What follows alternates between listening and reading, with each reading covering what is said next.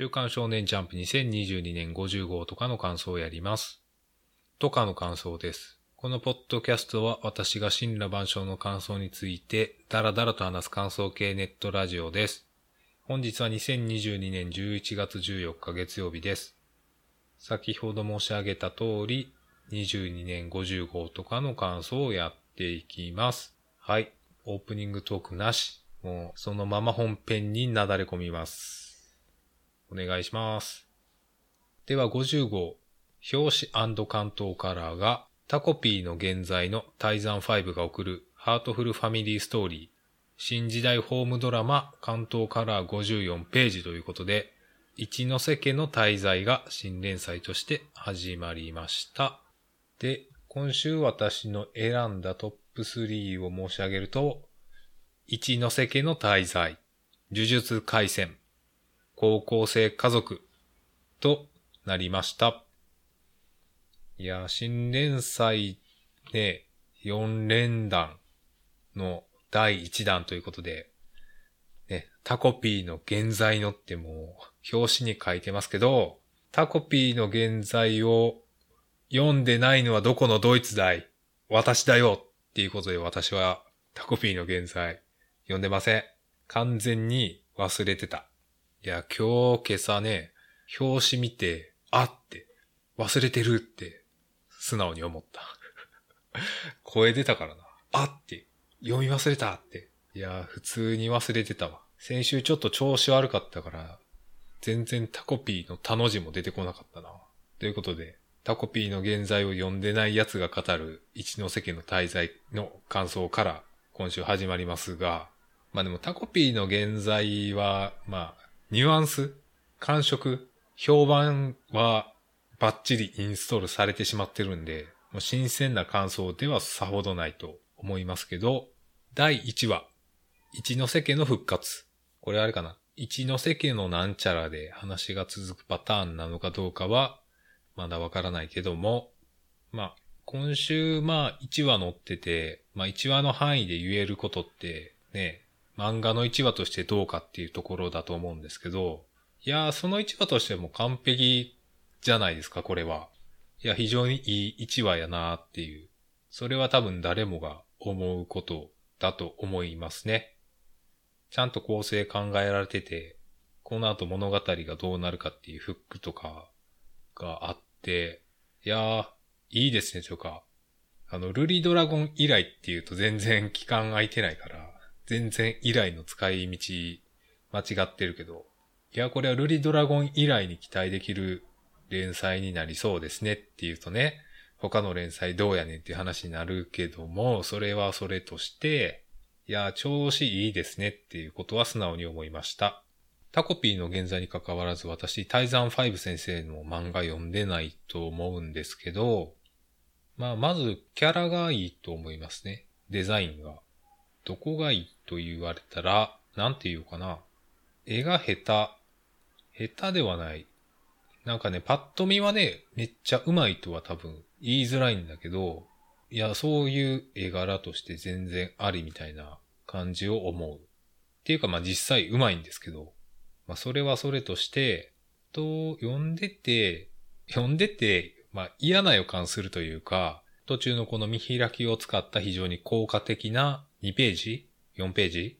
までのところで、あの、妹と主人公が病院の屋上でね、涙ながらに語り合うみたいな場面ありますけど、いや、ここに来るまでのこの、あその後も、いやー、なんか、ジェットコースターが徐々に上がっていく感じがあってめっちゃ良かったですね。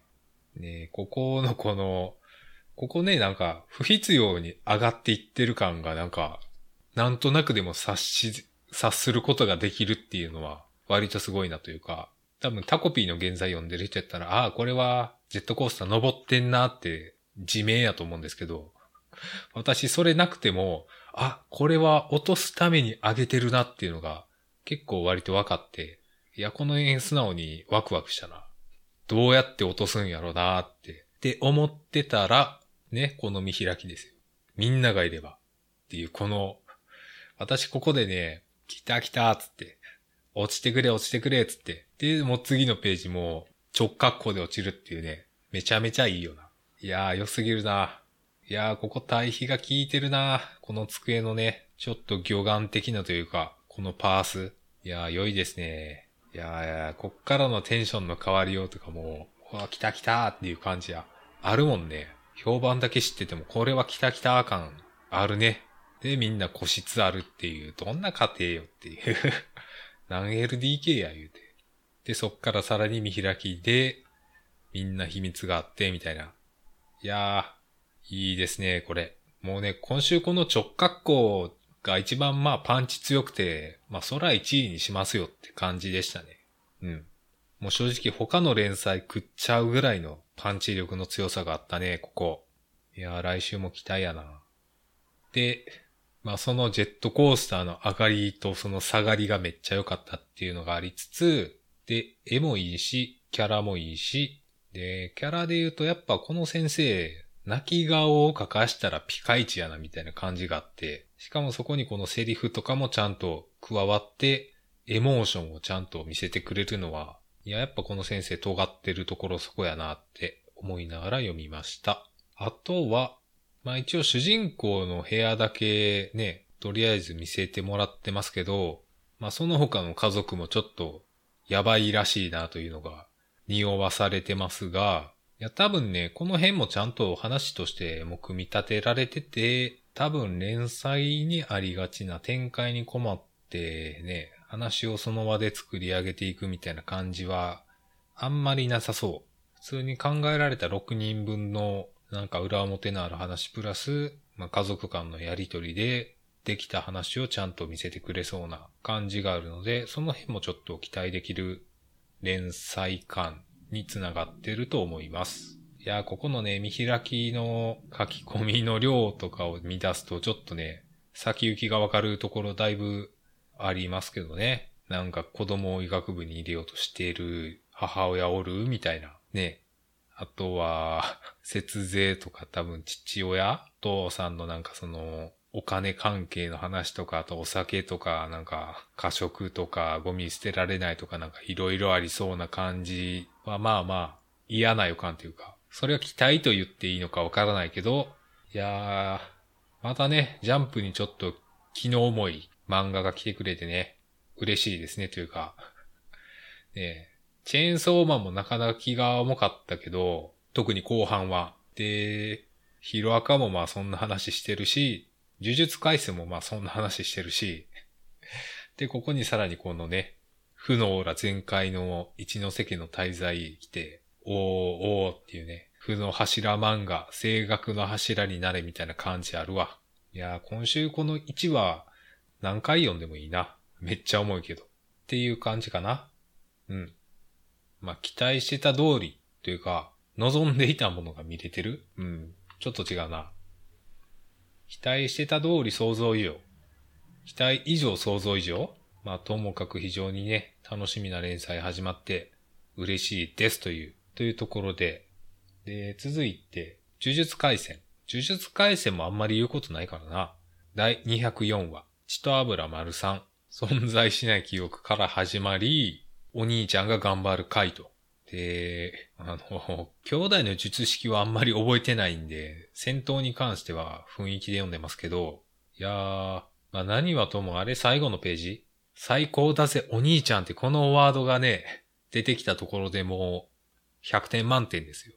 いやー、やっぱ芥見先生こういうところのセリフの持っていき方うまいよね。だって、ね、登場シーンにこれを持ってくるっていうセンスの良さ、めちゃめちゃあるでしょ。芥見先生は。で、まあ、賢弱さんこと鴨則俊さんの術式が明らかになりましたけど、何なんですかね。重力とかそんな感じまあ、その辺は考察しても仕方ないですが、いや、意外とね、お兄ちゃんが活躍してるの良かったですね。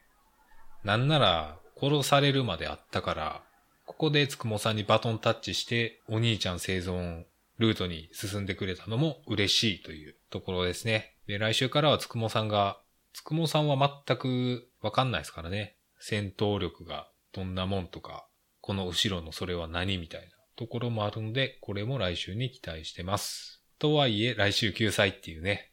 うん、分かってたけど、分かってたけどな、大体救済するからな、っていう感じです。では最後に、高校生家族。まあ、今週トップ3の3つ目は、まあ、悩みながら選んだっていう感じはありますね。まあ、正直、最後の展開というか、途中のお父さんが出てくるとこが一番良かったなっていうね。まあそこがまあピークですね。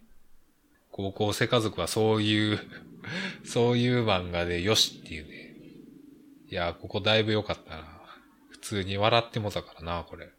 もうそこしかないな。高校生家族終わりそうとか言ってたけど、全然そんなことなかったですね。うん。普通に沖縄告白編の終わりやったわ。てか、これで、これで終わらないよね。修学旅行。二日目あるよ。二日目というか。なんか修学旅行に来たからにはもっと色々できそうな感じあるけど、あと2、3話ぐらいやるんかないや、来週もう一回やるぐらいか。なんなら来週帰ってきてるまであるからな。そんなところでトップ3は以上です。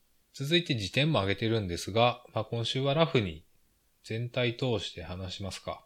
まあ、気になったやつ、上げてけのやつ。あかね話はあんまり言うことないな。なんか落語を教えてくれてるなっていう感じすげえあるわ。まあそれはそれですけど。で、ワンピースは、ワンピース面白いよね。てか、ベガパンクさん、いろいろつまびらかにしてき、くるからちょっと驚くわ。見た目もそうやし。ベガパンク見た目ちょっとどうしたっていう見た目してるからな。キャラデザとが、尖りすぎやろ。そんなことあるっていう、なっとるやろがいって言われそうやから。そうはならんやろ。なっとるやろがい。うん。ワンピースもいい感じですね。非常に曖昧な 曖昧な感想をね。まあ、これは考察する、あれがないから仕方な仕方がない。考察するね。そういう能力がないから仕方がないやつや。で、坂本デイズもセンターカラー良くて、内容も良かった。で、青の箱、シャープ77。それでも、いや、青の箱、なんか、転換点、転換点になってんなっていう感じありますけど、いや、やっぱ大輝くん、かなり嫌なやつっていう印象、先週を引き継いでそのまま進むのすごいなというか、主人公の好感度として最悪なレベルに達しているけど大丈夫って思ってるけど、もともと大輝くん好感度高くないからまあ、そういうタイプの漫画かっていうか、そういうタイプの漫画やっけってなってるけど大丈夫。この主人公が全然好きになれないタイプのね、ラブコメというか恋愛漫画とかあると思うんですけど、青の箱ってそっち側に入ってたっけって今週、この一連の流れで思ったというか完全にそっちに入ったなっていうね。今までなんかぼんやりとね、まあ、大義くんは決断しないしっていう感じのキャラで、なんか部活頑張って結果残してるっぽいけど、スポーツ漫画的には全然よくわからんが、っていうまま進行してたところ、完全に、まあ言わんとしてることはわかるけど、まあすべては判断が遅いの一言に尽きるからな。鱗滝さんにちょっと縛かれてほしいレベルで判断遅いからな。で、その、その判断の遅さをさ、いや、俺が正しいからみたいな感じで言ってるのどう、どうというか、なんなら自分がこう、やってはっきりさせたからよかったでしょぐらいのことを思ってるからな。てか他人の痛みに無頓着やなっていう。いやー、これはね、いくらでも悪、悪いことをね、言おうと思えばいくらでも言えるやつ。いやー、大丈夫かな？大輝くんこのまま主人公として我々を呼んでいけるのだろうかっていうか、逆を返せば、こっから蝶のひなさんルートに入ったとも言えなくもない、ないのかな？いや、これ今週のこれで、大輝くんが誰と付き合おうが、なんか別に良くはなく、別に良くはならんよな。先輩と付き合ってもバッドエンドやしさ、蝶のひなさんと付き合ってもバッドエンドみたいな感じになってるぞ。いやー、すごいな、これ。どうやって決着させるつもりなのだろうかというか、あやめさんは結局何やったえ、それはない。蝶のひなさんのサポーターとして現れたってこと？これ、かのちなつ対あやめ蝶のひなペアの対決になるってこと？っていうわけでもないから。な。で、別に最後この先輩がさ、パイセン戦おうぜって言われても別に、え？何の何っていうか、どういうことって？ん？ここで別に戦わない理由とか言ってなかったでしょというか、大義くんが勝った相手に自分が負けたから、なんかそれを引きずってんのかなぐらいの印象しかないけど、え、ここでなんか戦うことでなんかあるんすか？物語的に。この恋愛のやつと絡めた理由でなんかあんのか全然わからんけど。うん。っていうね。いやー、今週ひなさんを追い詰めて追い詰めて、追い詰めっぱなしやけど。いやー、ここの大輝くんの顔すごいな。自分が間違ってることはないみたいな。正義こそ我にありみたいな顔してるもん。すごいな。っていう感じやな。いや、完全になんか風向きが変わったのはいいけど、風向き変わるの遅いよな。続いて、ウィッチウォッチ。ウィッチウォッチもまあ本編らしい話をやってて、よろしいんじゃないですかというか、新キャラ新設定みたいなやつが、まあ一挙に明かされて、へーってなった。こういうとこちゃんとやるのがウィッチウォッチ素晴らしい。で、マッシュル、ようやくマッシュくん登場のなんか希望が見えてきたな。っていうね。と、夜桜さんちの大作戦は、夜桜さんちも別に、まあ、突っ込む余地はあるけど、しばらく泳がしてましたが、洗脳ってそうやって解くんやっていうのが何回かつい、何回かっていうか2回ぐらいやってるけど、洗脳とは何かみたいなことを今週は結構思ったな。洗脳ってそうやって解けるんやっていうか、まあそういう漫画あるけど、そういう漫画あるけどやな。なんか、お母さんのさ、記憶だけでよくない？なんか、そこの重心がとかさ、心筋に沿ってとか、まあ、まあいるか。あった方がいいんかな？一本の矢より三本の矢ってことなんでしょうけど。まあまあまあ、そういう漫画あるよ。全部言ってても終わんないけど、あと、ハンターハンターは、やっぱ面白い。ナンバー394、想定。ハンターハンター今週文字数多くてビビり倒した。途中のさ、途中のとか、この終盤のさ、この兵士、兵士たちの会話の多さやばいよね。で、兵士たちにさ、なんか、そこそんなキャラ立つんやっていうか、セリー・ドニヒさんの、このえ、そこ、そんななんか、人情話というか、なんかいい友達がおるみたいな話にするんやってめっちゃびっくりするな。あの、あの第四王子に友達がみたいな、心の友おるでぐらいの、キルアとゴンみたいな話やるつもりかっていうのがちょっとびっくりするわ。で、しかも彼らの話も割となんか、メインっぽいというか、なんか群像劇として 割と大事なんやなっていうね、コマの咲き方。なんか面白いけど、ほんまにどこに行こうとしてるかは全くよくわからんくなるのすごいよな。ね、想像がつかないもんね、ハンターハンター。何がどうなるかとか全然わからん。これだけ情報があるにもかかわらず、ね、今週の新キャラの登場具合とかもすごいからな。何ドッグマンって。プロレスラーのドッグマンって何とかさ。いやー盛りだくさんすぎるな。いや、でも今週ここのページ数やばいね。ページ数じゃない。文字数。何ツイート分あるんよ、みたいな。いや、ハンターハンターがね、このワンピースの文字量を抑えて、毎週これやんのはすごいなって思うわ。いや、でもやっぱ第四王子そんなに友達できてかばわれる感じなんかな。うん。まあまあ面白かったということで。あとはブラッククローバーが休みで、えー、PPPPPP は第57話、大切な宝石降る遊園地。PPP はなんか空中戦。すげえ空中戦を繰り広げてて私にはちょっと難しいってなってしまったな、今週はさすがに。これはね、難しいよ。もう、今一番雰囲気で読んでる漫画 PPP かもしれんな。ジャンプで。何が何やらいわ。なんかすごいなしか受け取れやんもん。正直。まあそれで、それはそれでいいのかもしれないけども。あと、ジャンプショートフロンティア。噂のケノくん、私結構好きですね。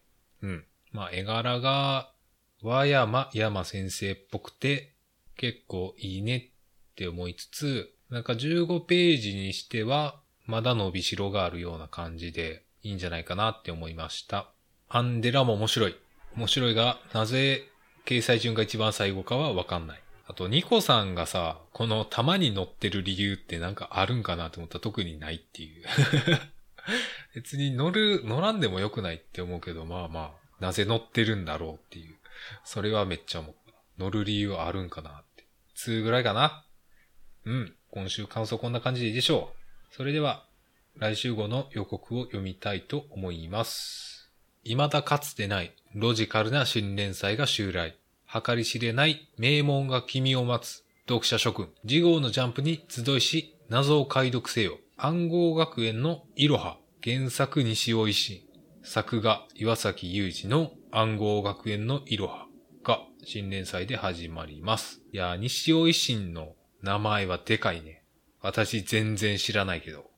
で、えー、来週も一ノ瀬家の滞在、アンデッド・アンラック、僕のヒーローアカデミア、青の箱、ワンピースがセンターカラーであります。メダカボックスの西尾維新ってなるんやな。まあ、ジャンプやったらそうなるんか。あんまり、西尾維新の前にメダカボックスのってあんまつかんくないというか、あんまり見たことないよな。化け物語のとか、語り、物語シリーズのって出ることはあると思うけど、やっぱジャンプやからか。メダカボックスも私読んでないけど。はい。それでは今週の感想は以上です。ご意見ご感想等あれば、ポッドキャスト概要欄のマシュマロまでお願いいたします。ツイッターの方では更新告知をやっております。えー、今週のおすすめ、二つあります。一つ目、すずめの戸締まり。二つ目、ブラックパンサー、ワカンダフォーエバー。はい。はい。非常にもう、それっていう、改めておすすめするまでもない2作あげましたけど、で、すずめの戸締まりは私、単独でね、ポッドキャスト、感想ポッドキャストを収録してあげてますので、まあ私の感想はそちらで聞けます。で、ブラックパンサーのも撮ったんですけど、ちょっとあまりにもテンションが低すぎて、これはボツやなと思ったんで、それはもうお蔵入りにします。いや、ブラックパンサーも良かったんですけど、あまりにテンションが低すぎて、低すぎてというか、なんか疲れてたんやなっていう感じの音声が10分15分ぐらい撮れてたんですけど、さすがに出せないなっていうクオリティだったんで、ね、これはおすすめですというところで感想に変えて言っておきたいなと思いました。えすずめの戸締まりもね、一応17分ぐらい話したんですけど、まあ、あれ完全フリースタイルで、特にメモ取らずに話してしまったんで、まあ、抜け漏れは結構あるなって思いながら聞き返したんですけど、いや、やっぱね、思い返すと、キモい点二つだけじゃなかったわ。ね、キモいところもっとあったわ。ちゃんと考えたらとか、っていうところの付け足しとかもあったけど、良ければネタバレしてますけど、見られた方はぜひそちらも聞いてみてください。宣伝オツというところで今週の感想は以上です。最後までお聴きいただきありがとうございました。さようなら。